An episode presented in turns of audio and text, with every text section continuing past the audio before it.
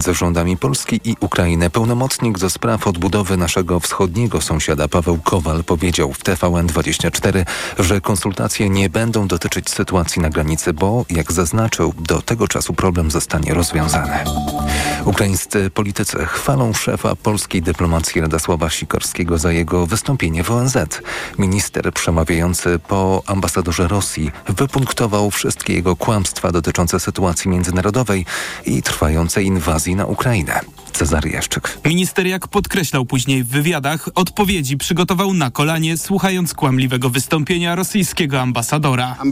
Ambasador nazwał Kijów klientem Zachodu. W rzeczywistości Kijów walczy, by być niezależnym od kogokolwiek. Nazwał ich kijowskim reżimem. W rzeczywistości Ukraina ma demokratycznie wybrany rząd. Nazwał ich nazistami. Cóż, prezydent jest Żydem, minister obrony muzułmaninem. Nie mają więźniów politycznych. No Radosław Sikorski odpowiadał też na wątki dotyczące polskiej historii.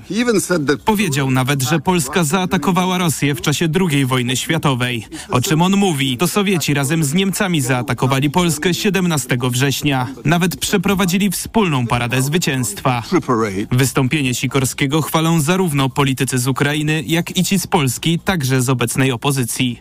Cezary Jaszczyk, TOK FM. W szpitalu w Zgierzu odwiedzający pacjentkę 41-letni mężczyzna zaatakował ją nożem.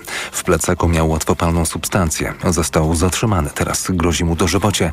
Napastnik zaatakował też gazem pieprzowym świadków, którzy usiłowali pomóc kobiecie. Pacjentka szpitala prawdopodobnie spodziewała się zagrożenia, bo wyszła z oddziału. Przed budynkiem doznała ran okolic klatki piersiowej. Życiu 32-latki nie zagraża niebezpieczeństwo. Słuchasz informacji TOK FM. Do końca 2025 roku wszystkie samorządy muszą przygotować plan ogólny. To dokument, który zastąpi studium uwarunkowań i kierunków zagospodarowania przestrzennego gmin. Agnieszka Wenerska. Zgodnie z przyjętą w ubiegłym roku ustawą, plan ogólny ma być obligatoryjnie uchwalony dla całej gminy i ma być aktem prawa miejscowego, a to oznacza, że zmiany dotkną każdego, kto planuje budowę, przypomina Anna Rębowicz-Dziekciowska z Miejskiej Pracowni Urbanistycznej w Bydgoszczy. Sporządzenie tego dokumentu powinno być teraz priorytetowym zadaniem dla miasta, ponieważ brak takiego dokumentu znacząco utrudni e, rozwój miasta po 2025 roku. Mieszkańcy Bydgoszczy mogą zgłaszać swoje uwagi do planu ogólnego do 17 marca. Dokument musi być gotowy do końca 2025 roku. Opracowanie planów ogólnych ma być finansowane ze środków Krajowego Planu Odbudowy. Agnieszka Wynarska, TOK FM. Czas na prognozę pogody. Pogoda. W poniedziałek miejscami przelotne opady deszczu, wysoko w Tatrach śnieg od 6-7 stopni nad morzem i przedgórzu sudeckim, 8 na zachodzie, 12 w centrum, 15-16 miejscami na południowym wschodzie. Radio TOK FM. Pierwsze radio informacyjne. Dobra terapia. Zapraszają Zuzanna Piechowicz i Armen Mechakian. Dobry wieczór, to jest audycja Dobra Terapia. Przy mikrofonie dr Armen Mechakian. Dobry wieczór oraz jak zawsze Zuzanna Piechowicz. Jesteś psychologiem i psychoterapeutą, a to jest audycja psychoedukacyjna, w której promujemy dbanie o zdrowie psychiczne i różne aspekty zdrowia psychicznego. Zapowiedzieliśmy, że e, po rozmowie o kulturze terapeutycznej porozmawiamy o odpowiedzialności, sprawczości, winie jako ważnych takich aspektach procesu terapeutycznego i, i też e, tej diagnozy, która, która jest e, niezwykle ważna. Co dla Ciebie oznacza wzięcie odpowiedzialności za swoją diagnozę? Pewnie najkrócej można by powiedzieć, że dostrzeżenie swojej roli, y, tego co ja mogę zrobić y, w, w, ze, ze, względu na sytuację, w której jestem, i czasami ta diagnoza y, jest taka, na którą ja nie mam żadnego wpływu w znaczeniu odwrócenia tej diagnozy, czy, czy spowodowania, żebym nie zmagał się z tym, z czym się zmagam, ale zawsze taka świadomość, że to jest moja diagnoza i to jest moje życie, mm, powoduje, że ja mogę albo w sposób odpowiedzialny dalej planować to moje życie, mieć wpływ, y, mm, chcieć y, mieć wpływ na to moje życie, albo mogę kompletnie ten wpływ komuś oddać. Mówiąc na przykład, że to w ogóle nie jest moja odpowiedzialność. W takim znaczeniu odpowiedzialność, czyli to nie ja będę planował, nie ja będę architektem tego, co się dalej zadzieje, tylko niech ktoś to zrobi inny. Ale przecież z jednej strony tak, a z drugiej strony to nie jest przecież nasza wina i tutaj wprowadzamy drugie słowo klucz z naszej dzisiejszej audycji, że na przykład mam chorobę afektywną dwubiegunową, albo że moje dzieciństwo wyglądało tak, a nie inaczej, albo że jestem osobą atypową. Więc jak ty to łączysz? To, żeby wziąć za to odpowiedzialność, a jednocześnie nie brać za to, nie, nie, nie brać na siebie tej winy za to. Tak, ponieważ wina z kolei to jest zupełnie inne słowo. Wina nam się kojarzy z sądem, z wyrokiem, z, mm, z takimi przewinieniami, można powiedzieć tak, w takim znaczeniu właśnie, że gdybym czegoś nie robił, to by się coś nie wydarzyło. To jest ważne, bo to jest o tym wpływie i o tej decyzji, że coś żeśmy zrobili, żeby znaleźć się w tej sytuacji. Ale nawet wtedy, kiedy jest ta wina, na przykład gdybyśmy sobie wyobrazili człowieka, który ma diagnozę raka płuc, a przez całe życie palił papierosy, to, mm, to można powiedzieć, że to, co on robił przez całe życie ze swoim ciałem, ma zasadniczy wpływ na to, e, że się pojawia choroba, no ale czy to znaczy, że my wtedy jesteśmy zajęci, my obserwatorzy, nie wiem, bliscy, jesteśmy zajęci zajmowaniem się tą winą i szukaniem tego, właśnie ktoś winny temu, to byłoby kompletnie nie, nie na miejscu, ale też niczemu nie służące. I, I, jako pacjent, czyli jako osoba zainteresowana też tym, co się z nami dzieje, też do, dokładnie niczemu by to nie służyło, gdybyśmy w sytuacji, kiedy zmagamy się z jakimś faktem, zajmowali się osądzaniem. I tu już wyjaśniam, co mam na myśli, bo kiedy mówimy o winie, słowo, że to jest czyjaś wina, e, to to słowo mi się kojarzy jednoznacznie z sądem, czyli, że jeśli już dążymy do ustalenia winy, to robimy to po to, żeby była kara. E, jakaś e, właśnie, jakieś zadośćuczynienie.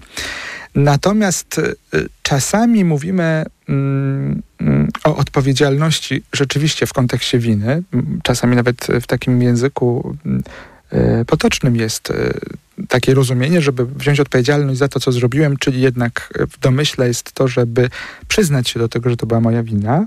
W, takim rozumieniu też często się mówi o tej odpowiedzialności, ale w kontekście choroby e, to trzeba powiedzieć, że czasami jest ta choroba wynikiem naszych działań. Różne choroby psychiczne również mogą być wynikiem naszych działań, mm, a czasami y, kompletnie to jest od nas niezależne. Ale bez względu na to, jaka jest przyczyna, jaki jest powód naszego cierpienia, to wydaje się, że w momencie, w którym to cierpienie jest, zajmowanie się tym, kto lub co było winnym, jest y, y, kompletnie nieproduktywne, dlatego że to jest moment, w którym my chcemy się zająć tym, co robić, żeby e, nam się żyło lepiej, mając pod uwagę to, co, y, biorąc pod uwagę to, co teraz y, jest najważniejsze. Ale poczucie winy też potrafi być dojmującym uczuciem, które nas zatrzymuje jednak przy tej przyczynie. Przy tym, gdybym nie palił papierosów, to bym teraz nie był w takiej sytuacji. Tak, można powiedzieć, że e, w kontekście osób, które mogą się zmagać z różnymi trudnościami z obszaru życia mm, zdrowia psychicznego, e, mogą być to osoby, które na przykład mogą dojść do wniosku po fakcie, że gdybym nie zaczął korzystać ze środków psychoaktywnych, to bym na przykład, nie wiem, nie był uzależniony teraz. E, gdybym Mm, nie zaczął korzystać ze środków psychoaktywnych, to bym teraz nie miał głębokiej depresji, z której nie jestem w stanie się wydostać, bo nie jestem w stanie zostawić nałogu, a nałóg powoduje błędne koło. Y, to bym y, nie uruchomił, to by się nie uruchomiło, moja predyspozycja na przykład psychotyczna by się nie uruchomiła, gdyby nie środki psychoaktywne. Czyli można powiedzieć, że bardzo często takie rozumienie, że coś, co zrobiłem, jakaś moja decyzja spowodowała, że są pewne koszty, tak, takie rozumienie no, zawsze jest bolesne i to, mm, to takie poczucie winy z tym związane mm, może być bardzo nieprzyjemne. Ale tutaj mówimy o tym, że w sytuacji, kiedy już zmagamy się z tą trudnością, to zdecydowanie ważniejsze i potrzebniejsze jest Mm, y, wysilanie się, y, szukanie sposobów na to, żebyśmy zaradzili temu, co się dzieje tu i teraz. Ewentualnie, mm, jeżeli dojdziemy do wniosku, że mm, analizowanie tego, dlaczego to się wydarzyło, y, z jakiego powodu, pomoże, będziemy mieli na przykład takie poczucie, że inni będą mogli uczyć się y, na tym przykładzie, albo, albo być może nawet my sami, bo czasami to jest tak, że um, po jednym wydarzeniu y, mamy bardzo dojmujące konsekwencje tego, co się wydarzyło i przez to, że nie odczuwamy poczucia winy, przez to, że nie mamy takiego poczucia właśnie odpowiedzialności, takiej, takiej, jakby to powiedzieć, nie mamy tego bólu emocjonalnego związanego z tym, że czujemy się winni za to, co się wydarzyło, to to jest fundamentalną przyczyną do tego, że powtarzamy to później. A z czasem staje się to tak oczywiste, tak bardzo neutralne, że w ogóle już nie dostrzegamy niczego złego. Więc jakby w samym poczuciu winy, jeżeli ono jest uzasadnione, bo ta wina jest, nie ma niczego złego, bo to nam pomoże wyciągnąć wnioski, pójść dalej. Jeśli natomiast to poczucie Jeśli winy... się tym tak zajmiemy, bo to nie jest, można zostać na poczuciu winy i nie pójść te dwa, trzy kroki dalej. No trzeba powiedzieć, że to tak nie działa, bo y, najczęściej to poczucie winy wtedy słabnie. To znaczy chodzi o to, że jeśli jest poczucie winy, to ono no, jest dojmujące, jest to nieprzyjemne uczucie, które mówi zrób coś, e, a jak tego nie robimy, to z czasem już nie mamy tego poczucia, dlatego że się przyzwyczajamy do tego stanu żyć, rzeczy. Oraz mamy drugą stronę medalu, czyli osoby, które odczuwają nieustannie poczucie winy za rzeczy, za które w ogóle nie są odpowiedzialne. Czyli taki, taki błąd poznawczy, że biorą, czują się odpowiedzialne za różne rzeczy, które się wydarzyły w ich życiu, kompletnie nimi nie będąc. To dotyczy często na przykład osób, które padły ofiarą przemocy seksualnej, w ogóle ofiary przemocy bardzo często mają takie poczucie odpowiedzialności, odpowiedzialności za coś, poczucie winy, za coś, co w ogóle nie jest ich winą.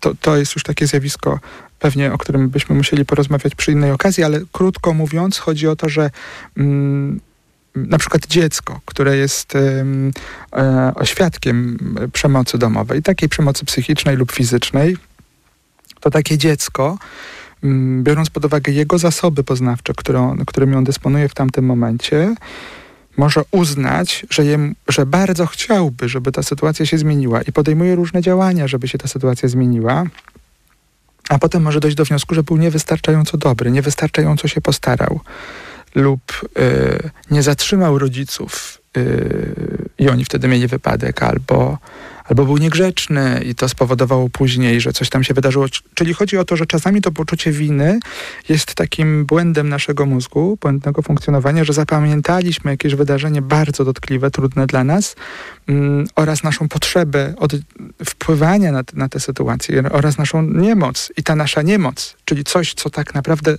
bezwzględnie klasyfikuje nas jako raczej ofiarę w tej sytuacji, to to zjawisko powoduje, że zaczynamy odczuwać winę. E, czyli mówimy o dwóch sytuacjach kompletnie odmiennych, albo takiej, kiedy ktoś ma poczucie winy, e, czyli obwinia siebie za coś, za co on w ogóle nie jest, czego w ogóle nie zrobił, to w ogóle nie jest jego odpowiedzialność i to często dotyczy ofiar, albo mamy do czynienia z osobą, która odczuwa winę, ale robi, y, y, wkłada dużo wysiłku, żeby tego nie czuć, a to powoduje, że z czasem jest coraz gorzej.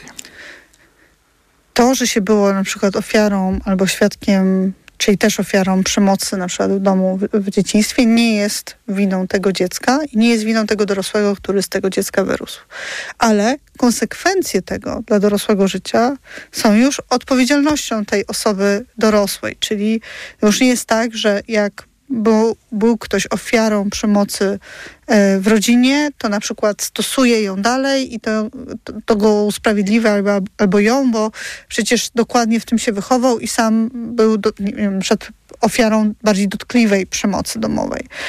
E, I to jest też taka linia, która tutaj widać, gdzie jest ta odpowiedzialność. I pytanie jest takie, jak sprawdzać, czy my jesteśmy gotowi brać tę odpowiedzialność i czy ją bierzemy, na przykład w procesie psychoterapeutycznym. Właśnie y, to, co powiedziałaś, jest bardzo mocno związane z tym, o czym rozmawialiśmy tydzień temu, czyli y, o kulturze terapeutycznej. Niezwykle często, kiedy, kiedy robimy coś, za co powinniśmy wziąć odpowiedzialność, kiedy bezwzględnie widać, że byliśmy winni czemuś, to znaczy zrobiliśmy coś złego, przekroczyliśmy jakąś granicę to jakby mm, negatywną stroną kultury terapeutycznej, o której nie, mów, nie powiedzieliśmy tydzień temu, jest też to, że zasłaniamy się w ogóle zjawiskiem terapii. Mówimy, ja jestem w terapii. Zrobiłem to, to, to, ale teraz poszedłem na terapię. Tak jakby to, to było... rozgrzeszało wszystko. I to, a, poszedłeś na terapię, to przepraszam, teraz wszystko jest okej. Okay.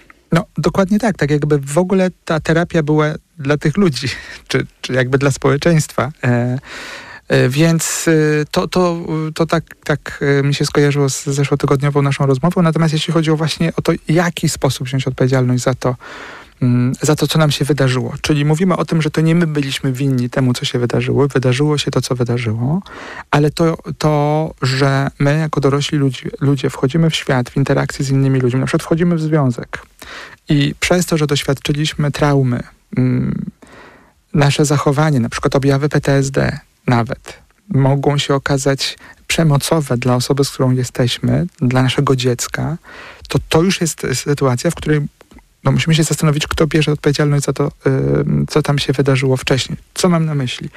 Zadziało się coś, co z całą pewnością spowodowało, że my na przykład staliśmy się ofiarą jakiejś sytuacji. To powoduje, że ta, ta, ta, ta rana, ta trauma niejednokrotnie powoduje, że mamy konkretne objawy z tym związane, czyli no, cier nasze cierpienie mm, charakteryzuje się tym, że możemy w ramach tego cierpienia krzywdzić innych, czyli na przykład mamy wybuchy złości, wybuchy gniewu, mm, y, jesteśmy tacy no, nieopanowani, ten nasz afekt wymyka się spod kontroli i to mm, oczywiście jest tylko część tych objawów. Natomiast chodzi o to, że jeżeli my mówimy tak zauważyłem, że przekroczyłem, przekroczyłem pewne granice, y, y, i co wtedy? Wtedy, jeśli ja jedyne co robię, natychmiast w zasadzie, biorę odpowiedzialność za to, co się stało, mówię, że tak, ja to zrobiłem. I szukam sposobów, żeby yy, ponieść konsekwencje, żeby, żeby zatrzymać to, co się wydarzyło, żeby naprawić to, o to chodzi. Yy, I potem zastanawiam się, dlaczego w ogóle do tego doszło i zajmuję się też sobą i myślę sobie, że nie podoba mi się to, że ja coś takiego zrobiłem, nie chcę być taki, to nie ja w ogóle, nie, nie wiem dlaczego tak się stało i szukam mm, właśnie potem wsparcia, żeby się tym zająć, to jest wszystko ok. Natomiast kiedy my mówimy, no ja po prostu taki jestem i muszę taki być, dlatego, że kiedyś byłem ofiarą przemocy.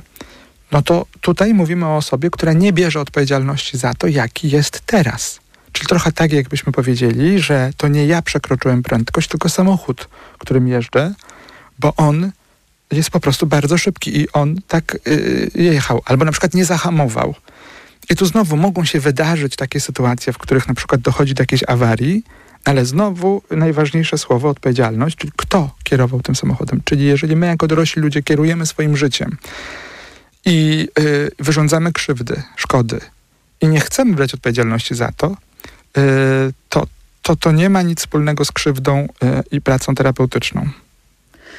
Tutaj już kiedyś cytowałam e, tego e, też twórcę internetowego Marka Mansona, który ma bardzo dobrą metaforę, jeżeli chodzi o winę i odpowiedzialność. Czyli jeżeli znajdujemy noworodka przed naszymi drzwiami, to nie jest nasza wina, że ten noworodek się tam znalazł. Można nawet powiedzieć, że jesteśmy ofiarą tej sytuacji. Też obok tego noworodka. Ale już naszą odpowiedzialnością jest to, co zrobimy, i naszą odpowiedzialnością jest to, co się stanie z tym dzieckiem, jeżeli nie zrobimy nic. Bardzo dobry y, przykład, rzeczywiście trafnie pokazujący y, to, że czasami nie mając kompletnie wpływu na to, co się wcześniej wydarzyło i w ogóle będąc nawet ofiarami, tak jak powiedziałeś, to no, możemy się zachować odpowiedzialnie lub nieodpowiedzialnie, mm, czyli przerwać łańcuch negatywnych wydarzeń, które się dzieje. I to samo dotyczy naszego życia w ogóle pokoleniowego patrząc na to, jak funkcjonowały nasze rodziny, to naprawdę dość łatwo dojdziemy do wniosku, że e, rodzina naszych dziadków, pradziadków, i, i, tak możemy pójść wstecz. E, możemy naprawdę z dużą łatwością e, pokazać mm, zachowania patologiczne, e, zaniedbania mm, i tak. Ale Możemy również w ten sposób przeanalizować y, na przykład standard życia naszych przodków. Możemy się zastanowić, jak to było, kiedy nie mieli kanalizacji, klimatyzacji, edukacji, internetu. Chodzi o to, że odkrycie, że przyczyną tego, co my doświadczamy, jest coś tam, czyli na przykład to, co się wydarzyło w naszej rodzinie, no to, jest, to jest bardzo ciekawa sprawa i daje bardzo duże pole do, do eksplorowania, eksplorowania tego wszystkiego, co się w naszym życiu dzieje. Ale to do nie pracy znaczy, też. Do pracy, dokładnie tak. Ale to nie znaczy, że możemy powiedzieć, no trudno, ja tak mam i koniec. A tutaj też jest okazja, żeby powiedzieć, odpowiedzieć na twoje pytanie na wstępie, które zadałaś, mianowicie, co to ma wspólnego z odpowiedzialnością w procesie terapeutycznym. Bo cała sprawa polega też na tym, że my możemy pójść na terapię i powiedzieć, dzień dobry, jestem, przyszedłem, ponieważ jestem wysoko wrażliwy, i chciałbym, żeby terapeuta mm, pomógł mi e, przekonać innych, że ja po prostu taki jestem. Może jakieś zaświadczenie na przykład, albo może ja przeprowadzę tych innych, żeby oni po prostu dowiedzieli się, jak powinni się mną obchodzić bo jestem wysoko wrażliwy. Przesadzam oczywiście teraz, ale opisuję sytuację, kiedy ktoś przychodzi do terapeuty, ponieważ chciałby, żeby w wyniku terapii świat się zmienił, czyli dostosowywał do, do, do jego potrzeb. A odpowiedzialne podejście do, do terapii nie polega na tym, że idziemy do terapeuty, żeby ubolewać nad tym wszystkim, co się zadziało, żeby szukać odpowiedzialnych wokół, żeby mm, w końcu y, y, otrzymać uznanie, że jesteśmy biedni, pokrzywdzeni, a wszyscy inni powinni się teraz bardzo postarać nam wynagrodzić. To nie w tym rzecz. Idąc z jakimś problemem, ja bardzo lubię jakoś ten przykład z, y, dotyczący utraty wzroku to jest takie ograniczenie bardzo dotkliwe, a jednocześnie z czasem może się okazać kompletnie y,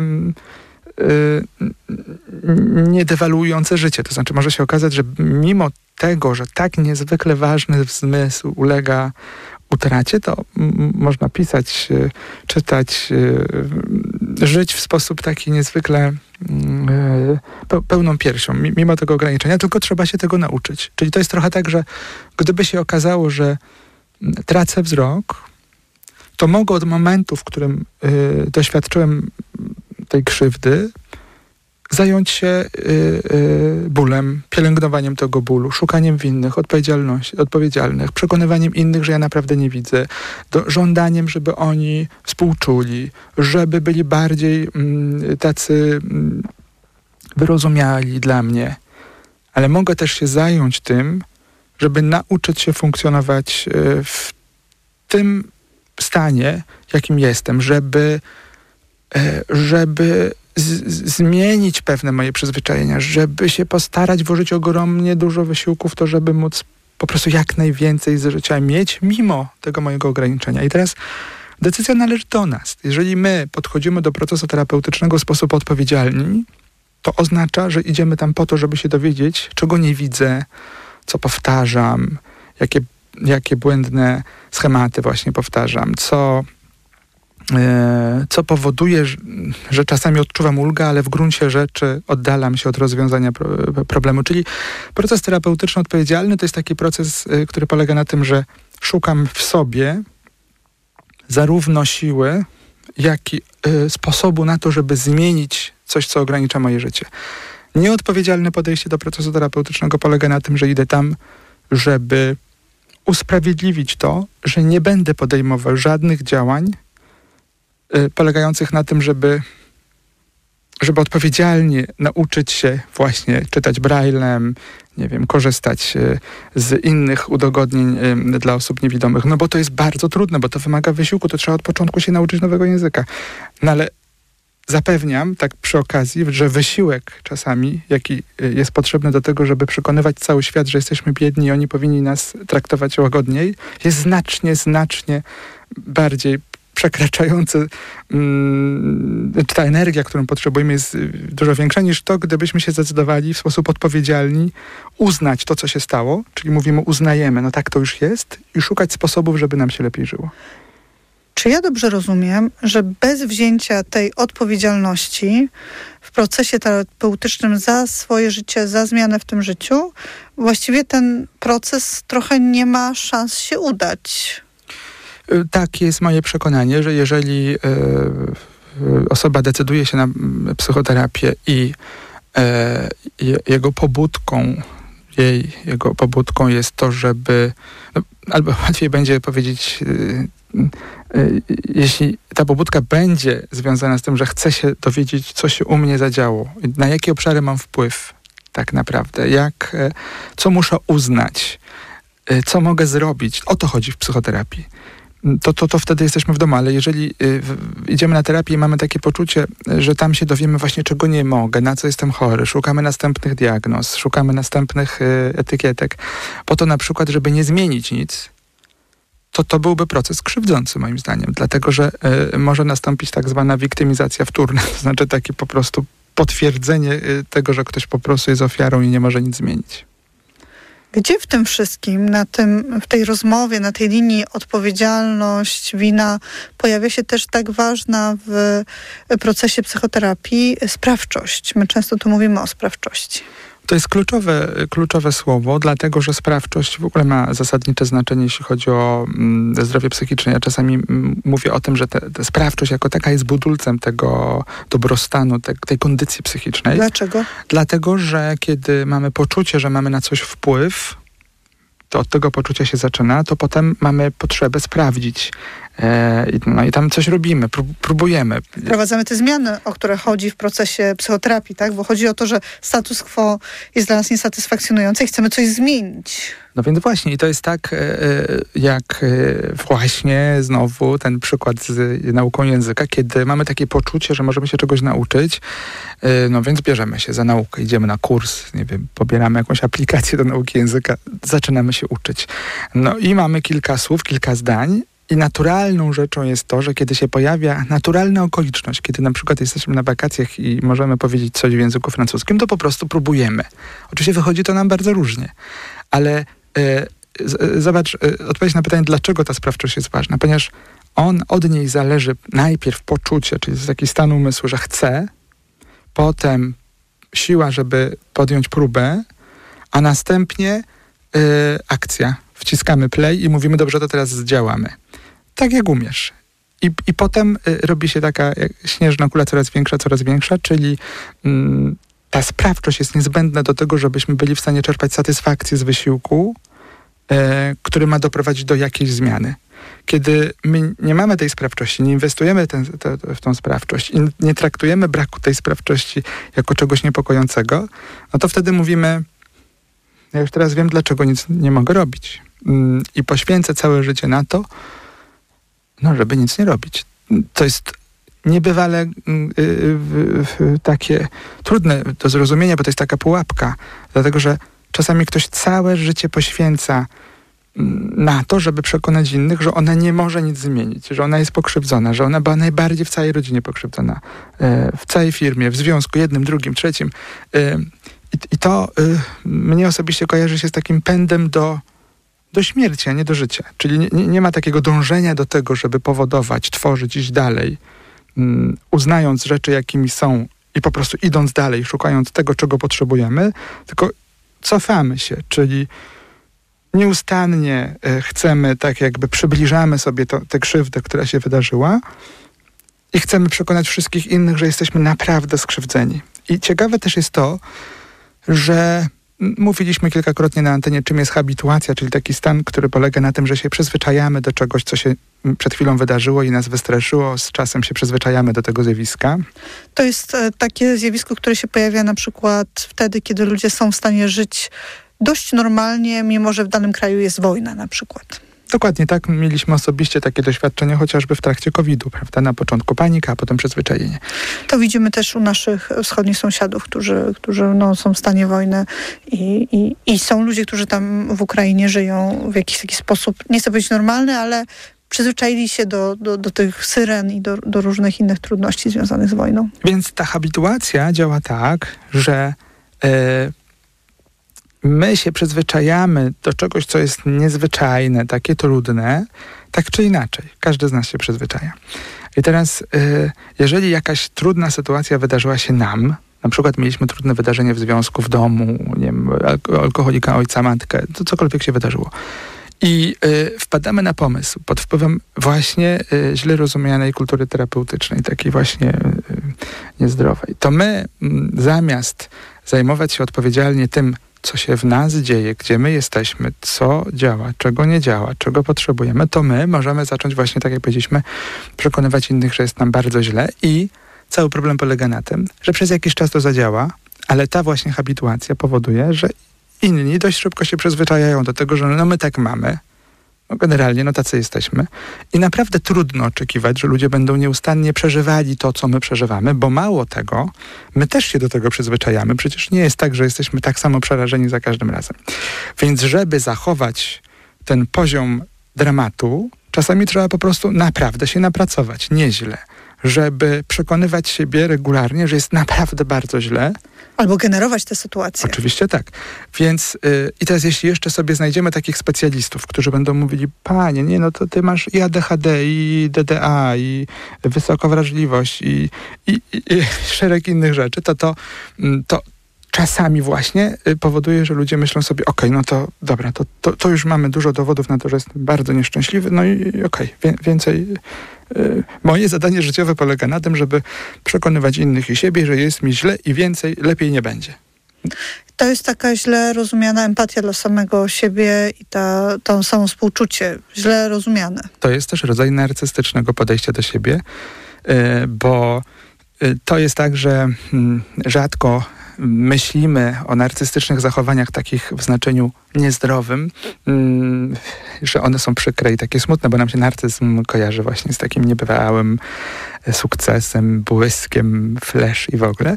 Tymczasem w narcyzmie chodzi o to, że e, taka osoba w sposób bardzo nie, nie, niezdrowy, taki skrajnie kosztowny, dąży do tego, żeby w każdej sytuacji być najlepsza. Mówiąc w dużym skrócie, często się tak zdarza, że ktoś chce być najbardziej chorym najlepiej chorującym, najlepiej cierpiącym, najbardziej pokrzywdzonym. E, I to też może być odmiana uważniania się.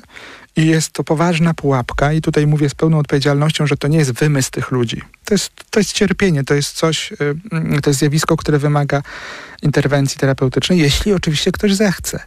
Czyli jeżeli uda się terapeucie pomóc takiej osobie zrozumieć, że że na przykład poświęca ogromnie dużo energii życiowej od lat na to, żeby, żeby ta krzywda była ciągle żywa i że w zamian tego można by się nauczyć nowych sposobów radzenia sobie z życiem, polegających na tym, że idziemy do przodu, że y, szukamy nowych rozwiązań, że zdobywamy, że żyjemy.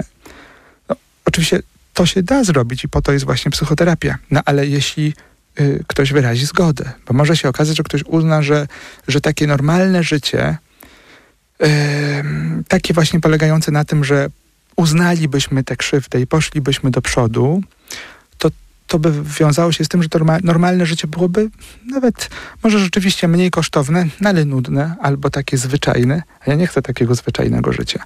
Ja chcę żyć mm, jakby z jednej strony taką imperialistyczną wizją tego, co utraciłem, a z drugiej strony utrzymanie tej wizji kosztuje, y, jakby jest związane z tym, że ja muszę nieustannie się biczować krzywdami różnymi. Użyłeś takiego sformułowania, że jeżeli terapeucie się uda, ale pytanie, czy bez takiej zgody i gotowości tej osoby, która przychodzi do psychoterapeuty, w ogóle psychoterapeuta ma szansę to rozpuścić. Bo wydaje mi się, że to jest taka postawa, która jest też, no, ona jest wygodna, ona daje dużo zwrotnej, mimo tego cierpienia. Ja myślę, że trzeba powiedzieć, mm, być może to jest takie moje życzeniowe myślenie, ale ja, mm, przynajmniej mówiąc o swoim doświadczeniu, uważam, że jeśli już ktoś przychodzi do gabinetu, to w znacznej większości to są osoby, które są otwarte one przychodzą po pomoc. To znaczy, nawet jeżeli y, przychodzą i y, y, przez wiele spotkań na wierzchu jest taka próba, ja się czasami śmieję, takie siłowanie się z terapeutą o to, że jednak jednak co innego mi pomoże. Jednak właśnie pielęgnowanie tej imperialistycznej utraty, tej, tej wizji wielkości z, z, z, z dawnych lat, te krzywdy, że, że to, to nawet wtedy jest bardzo duża szansa, żeby pomóc takiej osobie, dlatego że w gruncie rzeczy, jeśli ktoś przychodzi do gabinetu, no, gabinetu, to my zakładamy, że przychodzi po zmianę. Rzadko się zdarza, że ktoś przychodzi e, z innych pobudek. Czasami się zdarza, ale dość rzadko. Więc odpowiadając na twoje pytanie, e, najczęściej to jest tak, że ktoś mm, w dobrej wierze walczy nawet w procesie terapeutycznym ze sobą samym o to, żeby nie zobaczyć tego, że można iść do przodu, ale jeśli się pomoże komuś w sposób empatyczny, dbając o pewne e, jakieś takie warunki spełniając, to, to jest duża szansa, że taka osoba zobaczy, że znacznie więcej korzyści e, i znacznie bardziej zdrowy sposób, można powiedzieć, można się uważnić, dążąc do tych adaptacyjnych sposobów y, związanych z życiem, niż pielęgnując wielką chwałę za przeszłą. I, i, to się da pokazać w procesie terapeutycznym, ale to oczywiście zależy zarówno od, od konkretnej osoby, jak i od tego, czy ktoś po zrozumieniu tego wszystkiego, bo czasami też jest tak, że ktoś zobaczy jedno i drugie. Wiesz, to, to wbrew pozorom jest bardzo po, podobne do tego, co się czasami w polityce dzieje mm, y, w różnych państw. Są takie osoby, które właśnie z, y, są gotowe poświęcać i ludzi, i miliony, i lata do tego, żeby udowodnić, że jesteśmy wielcy, wspaniali i byliśmy ogromnie krzywdzeni przez całe narody, przez całe lata. Są, jest taki sposób myślenia, ale można też w tym czasie uznać, że zamykamy te krzywdy, ponosimy koszty, mówimy tak, bierzemy odpowiedzialność za to, że tak jest, jak jest, szukamy rozwiązań do tego, żeby żyć i iść dalej. Nie będziemy imperialni wielcy, ale będziemy krok po kroku żyli dążyli do tego, żeby, żeby rozkwitać. I w procesie terapeutycznym jest podobnie. Albo, zobacz, wykorzystywali te same zasoby, które poświęcamy Dokładnie. często bezpowrotnie, tak. żeby walczyć o dawną świetność, żeby zbudować świetność w jakiejś innej dziedzinie, na inny szczyt wejść. Ale to wymaga odpowiedzialności, to jest to słowo właśnie najważniejsze dzisiejsze, czyli yy, yy, również pokory. Bo myślę, że bez pokory, bez tego słowa, które traktuję jako, jako składową tej odpowiedzialności, nie będziemy mogli powiedzieć sobie, no widzę, że bardzo mi e, żal tego, co się stało, tego, co utraciłem, bardzo mnie to boli. Widzę też, że wpadłem w pułapkę e, w nadziei, że uda mi się to odzyskać. Widzę też, że te koszty są daleko przewyższające zyski. No i cieszę się, że pojawia się inna możliwość jakaś taka, jakieś światełko, że, że mogę właśnie te zasoby poświęcić na to, żeby żyć dalej, uznając to, co się wydarzyło za, za stracone czasami, za, za, za nie do odzyskania. Czy to wzięcie odpowiedzialności jest jednym z bolesnych procesów psychoterapii? Myślę, że jest to taki po, punkt y, na pewno najważniejszy. To jest jeden z y, takich bardziej, no myślę, że to jest taki kulminacyjny punkt y, procesu terapeutycznego, kiedy Mm, kiedy zaczynamy widzieć, bo wiesz, to też wymaga tego, że my yy, pozbieram myśli, może tak. Przed anteną rozmawialiśmy o tym, że cytat profesora de Barbara o tym, że osoby wysoko wrażliwe są narcystyczne w gruncie rzeczy i dbają, mówią o sobie, a nie, a, a nie o innych. Yy, to wywołało dużą burzę i dużo osób pisało do ciebie na Instagramie, że... Tak było, tak, bo udostępniłam cytat z profilu yy, miesięcznika Znak. I teraz y, w tym kontekście zobacz, że bardzo często również w gabinecie terapeutycznym taka osoba, która przychodzi po pomoc, bo bardzo cierpi, może się czuć bardzo unieważniona.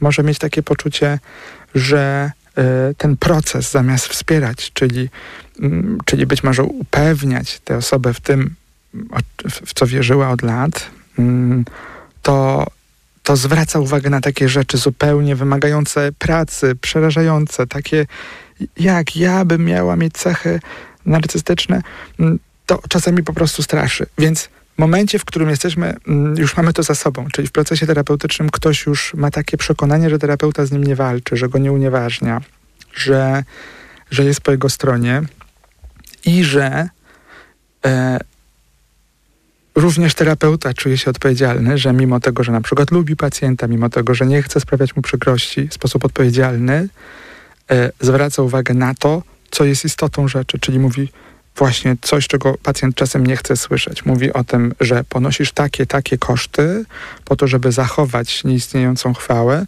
zamiast ponieść koszty związane z tym, żeby pójść dalej. To wydaje mi się rzeczywiście takim trudnym momentem, bo też wyjściem z takiego nawyku, który się zna, który jest dobrze znany i też jak myślę o nawyku, to też myślę o takich trochę cofkach. Tak, takie, tak, takie słowo mi przychodzi do głowy, czyli e, że biorę odpowiedzialność, ale jednak te, te, ten stary sposób działania, on się może od, odzywać taką czkawką trochę. I się odzywa, bo to nie, nie ma tak, że e, w procesie terapeutycznym e, intelektualnie pokazaliśmy pacjentowi to zjawisko, on powie, aha, no rzeczywiście i od tego czasu wszystko działa, bo to Inaczej wszystko... wszyscy byśmy ćwiczyli i jedli zdrowo i pili 3 litry wody dziennie. No dokładnie tak, nie mielibyśmy też e, takiego świata, jaki mamy, wbrew pozorom, który się przecież składa z ludzi. Więc e, zasadniczo chodzi o to, że mm, w proces terapeutyczny właśnie polega na tym, że mm, pracuje terapeuta razem z pacjentem nad momentem, w którym mm, będzie gotowy e, pacjent zobaczyć, że, że, że można wziąć odpowiedzialność za różne rzeczy, które się w jego życiu dzieją i pójść dalej. E, tutaj trzeba powiedzieć z pełną mocą, bo akurat tych przypadków jest znacznie więcej, że najczęściej przychodzą ludzie do gabinetu, którzy z kolei biorą nadmierną odpowiedzialność za to, co się zadziało. E, bo to są pacjenci, którzy, którzy wywołują u mnie na przykład ogromną empatię i takie poczucie. Mm, no, no, takie współczucie i taką gotowość do, do, do, do działania, ponieważ no, no, właśnie to są takie osoby, które nauczyły się dawno temu wziąć odpowiedzialność za swoje życie i tak im zostało i biorą odpowiedzialność za wszystko, co, co, co, co się dzieje, co powoduje, że one są eksploatowane nadmiernie e, i, i u nich z kolei trzeba pokazać ten proces odwrotny, czyli można, trzeba pokazać, że, nie, że, że, że my dążymy do, do urealnienia pewnych rzeczy, że są nie sprawy... Nie wszystko jest ich odpowiedzialnością. Dokładnie tak i że nie wszystko, za wszystko możemy brać odpowiedzialność e, i to oczywiście też y, otwiera nieprawdopodobne możliwości poznawcze w takim sensie, dlaczego za wszystko biorę odpowiedzialność, jaką funkcję to w moim życiu spełnia i tak dalej. Więc y, y, chciałbym po powiedzieć, że odpowiedzialność y, rzeczywiście nie zawsze ma związek z winą, ale zawsze ma związek z uznaniem tego, co się tu, teraz zadziało. Uznaniem tego, co, co widzimy, czyli... I swojego wpływu i potem właśnie swojego wpływu, czyli jeżeli mamy jakiś stan faktyczny, a my dążymy y, y, y, do tego, że może nawet nie dążymy, tylko żyjemy e, przeszłością, czytamy, szukamy, wyszukujemy stare mapy, pokazujemy, o, kiedyś tutaj na, nasz kraj był odtąd dotąd, tak? kiedyś to mieliśmy tyle, tak? jakby robimy bardzo dużo wysiłku, żeby żyć przeszłością, to powoduje, że no, siłą rzeczy nie żyjemy teraźniejszością, już nie mówiąc o przyszłości. Więc to jest moment, w którym możemy powiedzieć, że nie bierzemy odpowiedzialność e, za to, jak jest tylko poświęcamy energię życiową na to, na to, że my byśmy chcieli jednak, żeby było tak, jak było, no ale tak nie jest. I teraz w procesie terapeutycznym chcielibyśmy mm, spowodować, że osoba cierpiąca będzie mogła zobaczyć możliwie jak najszybciej, jaki jest stan faktyczny, na czym stoimy, co jest, co mamy, czego nie mamy, co by się nam przydało. Więc taka, można powiedzieć, mapa tego, co, po, po czym stąpamy. Albo skrzynka z narzędziami może. A nim dojdziemy do skrzynki, to my potrzebujemy wiedzieć, gdzie my, po czym Aha, stąpamy. Czyli, czyli to już jest, to jeszcze nie są narzędzia. Bo skrzynki, to skrzynka z narzędziami to już są pewne zasoby. E, mhm. gdzie tam szukamy czym co naprawić, natomiast najpierw chodzi o to, żebyśmy dobrze zidentyfikowali mapę, po której chodzimy. Co straciłem, co mnie boli, czego nie mam, czego nie odzyskam. Czasami to wszystko y, wiąże się z dramatycznym bólem, bo może się okazać, że my musimy przejść przez poważną Y, taką żałobę związaną z y, stratą. I to nie myślę tutaj o stracie y, tylko kogoś bliskiego, ale mogę, mam na myśli straty wszelakie. Wizji życia. Dokładnie tak. Wizji siebie. Więc, więc to jest wstępny etap w moim rozumieniu, żeby móc zobaczyć, czego mi brakuje w życiu, co ja robię, gdzie ja jestem. Po prostu taka mapa rzeczywista mapa tego, gdzie jestem dzisiaj. Potem właśnie szukamy zasobów, żeby móc y, zobaczyć, co możemy naprawić, a potem oczywiście szukamy y, tego, co jest najważniejsze, czyli tego, co zdrowego w nas zostało. Bo nieważne, gdzie jesteśmy, nieważne, jak wielka jest ta mapa, po której stąpamy, no to zawsze coś jest. I chodzi o to, żeby w sposób sensowny zobaczyć, co mamy i żeby to, czego nie mamy, nie zasłoniło nam y, tego, co mamy żebyśmy nie byli w takim paraliżu albo w niebywałej aktywności, w, która nas wiktymizuje, tylko żebyśmy mogli krok po kroku, przy naprawdę nawet niewielkim ym, wysiłku, bo czasami nie mamy siły na duży wysiłek, mogli jednak pójść do przodu. Zbliżamy się do końca naszej audycji. Powiedz mi, mówiliśmy o sprawczości, odpowiedzialności, winie i pokorze. Czy ty byś jeszcze jakieś słowo dodał do tego zestawienia, jeżeli chodzi o ten etap procesu terapeutycznego? Myślę, że e, mając te e, właśnie podstawowe, będziemy w stanie odpowiedzieć sobie na pytanie, jakie są moje pobudki, dlaczego w ogóle e, jestem w procesie terapeutycznym. I tutaj mówiąc o tym, e, już chcę powiedzieć, że no jednak zazwyczaj jest odwrotnie. Ja rozumiem, że w tym okresie, kiedy właśnie ta kultura terapeutyczna szaleje, to bardzo mm, często słyszymy w mediach społecznościowych o, mm, o, o, tym właśnie, jak wszyscy się terapeutyzują, ale w gruncie rzeczy realność w gabinetach jest taka, że ludzie zbyt długo są, trwają w cierpieniu, zbyt długo sami walczą, zbyt długo uważają, że powinni się bardziej postarać. I w gruncie rzeczy to, co Mm, mogłoby dobrego zrobić ta, ta, ta, kultura właśnie terapeutyczna, to, to, to, to właśnie, żeby ośmielać ludzi, którzy już za długo cierpią, e, żeby nie byli sami, żeby szukali rozwiązań, żeby, żeby szukali pomocy. Natomiast kiedy, e, kiedy mamy takie poczucie, że po raz trzeci zmieniamy terapeutę, albo czy tam po raz któryś, trzeci to zabrzmiało jakby to był jakiś ważny punkt, ale w ogóle, że e, rok chodziliśmy tu, dwa lata tam, pięć lat tu, e, ale mm, w dalszym ciągu nie znaleźliśmy specjalisty, który powie nam to, co my byśmy chcieli usłyszeć, czyli, że będę panią, pana wspierał w bólu i będziemy wspólnie odbudowywali dawną świetność, pana pradziadków. Proszę e, tu przychodzić. E, e, wspólnie będziemy budowali wielkie pałace utracone. To to może być właśnie dla nas oznaka, że my nie bierzemy odpowiedzialności za to, że chcielibyśmy coś konkretnego w naszym życiu zmienić, tylko przerzucamy tę odpowiedzialność na terapeutę, czyli idziemy do kogoś, kto mm, spowoduje, że nierealne, utracone, kompletnie nieadaptacyjne stanie się sensowne. To wtedy prędzej się rozczarujemy procesem terapeutycznym, niż będziemy mieli takie poczucie, że on nam pomógł. I sam fakt chodzenia na psychoterapię nie jest dowodem na nic i nie jest też tarczą, nie jest wytłumaczeniem różnych naszych zachowań. Mamy dosłownie kilka minut, więc jeszcze mamy przestrzeń na, na takie standardowe, tradycyjne podsumowanie. Więc zacznę od tego, co ty powiedziałaś, e, czyli kiedy słyszymy, mm, że ktoś e, mm, żongluje słowem psychoterapia we wszystkich okolicznościach, no, warto się zastanowić, czy to jest osoba, która z odpowiedzialnością podchodzi do tego procesu, czy to jest osoba, która manipuluje e, sobą i innymi, e, używając to zjawisko psychoterapii, e, stawiając siebie w roli ofiary. To jest ważne.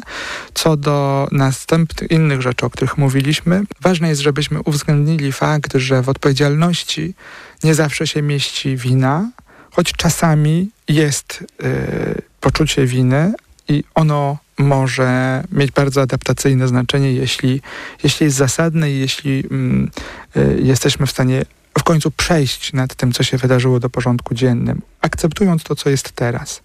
Y, I w tej odpowiedzialności jest też niezwykle ważne mm, takie myślenie o sobie i świecie z odrobiną pokory, bo tylko wtedy jesteśmy w stanie założyć, że nasze silne przekonania, takie naprawdę silne, mogą być błędne bo, bo to jest podstawa do tego, żeby szukać y, rozwiązań takich związanych z, z przyszłością, y, związanych ze zmianą, z tym, żeby nam się lepiej żyło, żebyśmy mniej cierpieli, ale niekoniecznie, żebyśmy zachowali dawną świetność, bo bardzo często proces psychoterapeutyczny wymaga uznania tego, że już nie jesteśmy imperium, Czasami nawet, że nigdy tym imperium nie byliśmy. Dobra terapia małpatok.fm to nasz adres mailowy. Przez cały tydzień mogą Państwo do nas pisać na ten adres. Dobra terapia official to nasz profil na Instagramie. Tam też e, odpowiadamy na Państwa wiadomości, też zbieramy Państwa pytania, refleksje, komentarze do, e, do audycji, a my słyszymy się jak zawsze w niedzielę po 22. Zuzanna Piechowicz i dr Armen Mechakian. Czas na informacje Radio Tok FM. Dobra terapia. Radio TOK FM. Pierwsze radio informacyjne.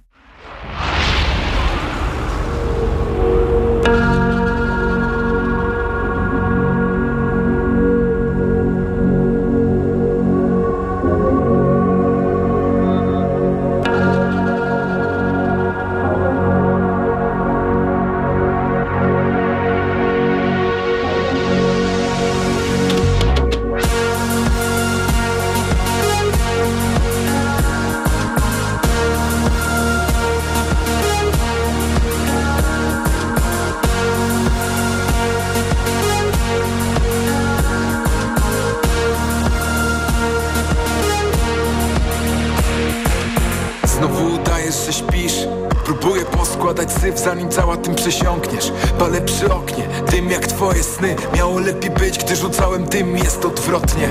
Normalność to problem dla nas. Nie wytłumaczył nam nigdy i nigdy A te szkoły, które mi kończyć kazałaś Nauczyły mnie, że nie umiem nic. Przykładam twarz do drzwi Najbliżej ciebie jak tylko się da. Nie umiem inaczej już dziś. Nasz mały, pokrzywiony świat Zbyt dużo uciekło nam lat. Stoimy tak, zupełnie niepotrzebnie. W tym mieście, pośród gwiazd Nie ma tramwaju, za którym nikt nie biegnie. Strumień twoich słów. Zakończony słowo spadem Z wysokości ust. Spada ciężką masą na Że wiesz, że nie śpię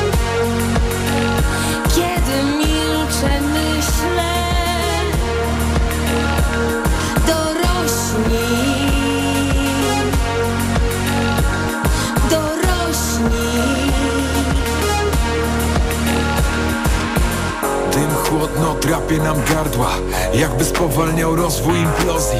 Jedyne co pada przede mną to ostatnia szansa Skończ nas skańczać, odpocznij. Tyle lat udawałem, że umiem A w sumie nie zrozumiałem poza sobą nic. Wstyd, schowałem go głęboko w dumie.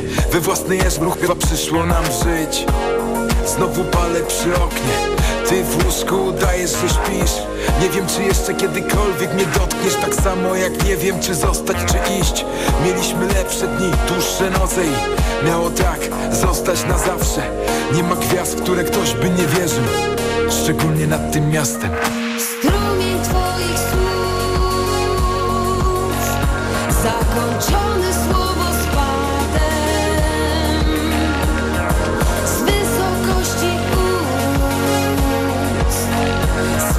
Spada ciężką masą